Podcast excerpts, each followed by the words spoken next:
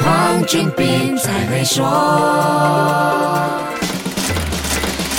你好，我是黄俊斌。每一次迎接新一年，我们都会许下新年愿望，立定新目标 （New Year Resolutions）。就算没有认真想一想，也会应景的说一下，不是吗？成立于法国的全球咨询顾问集团 Ipsos 进行的2022年全球预测的调研结果显示，在艰难的瘟疫时代，人们除了关心世界，还是会为自己立定新年目标。有百分之七十五的受访者说会定下新年决心，为自己或他人做一些特定的事情。马来西亚人在这方面。也很积极，有百分之八十二的大马人会定下个人 resolutions，全世界的排名是第十三。那么，全世界人们是怎么样看待全球经济在二零二二年的前景呢？有百分之六十一的受访者同意全球经济二零二二年会比二零二一年更强劲。人们对全球经济的信心是一年比一年强。二零二零年的时候，百分之五十六的受访者认为全球经济在二零二一年的表现会比二零二零年更强劲。马来西亚人的看。看法又是如何呢？在这项调研当中，有百分之七十五的大马人认为全球经济在二零二二年的表现会比二零二一年更强劲。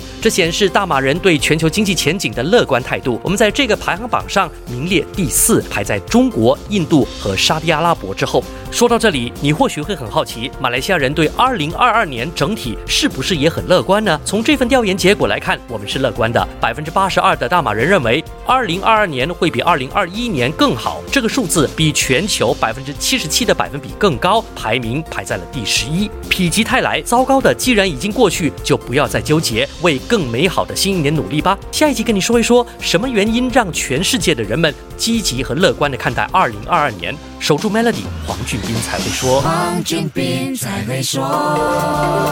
Maybank SME Digital Financing 让您轻松解决生意流动资金问题，只需十分钟就能得到答复。立即上 maybanktoyou.com 的 my/sme financing 申请。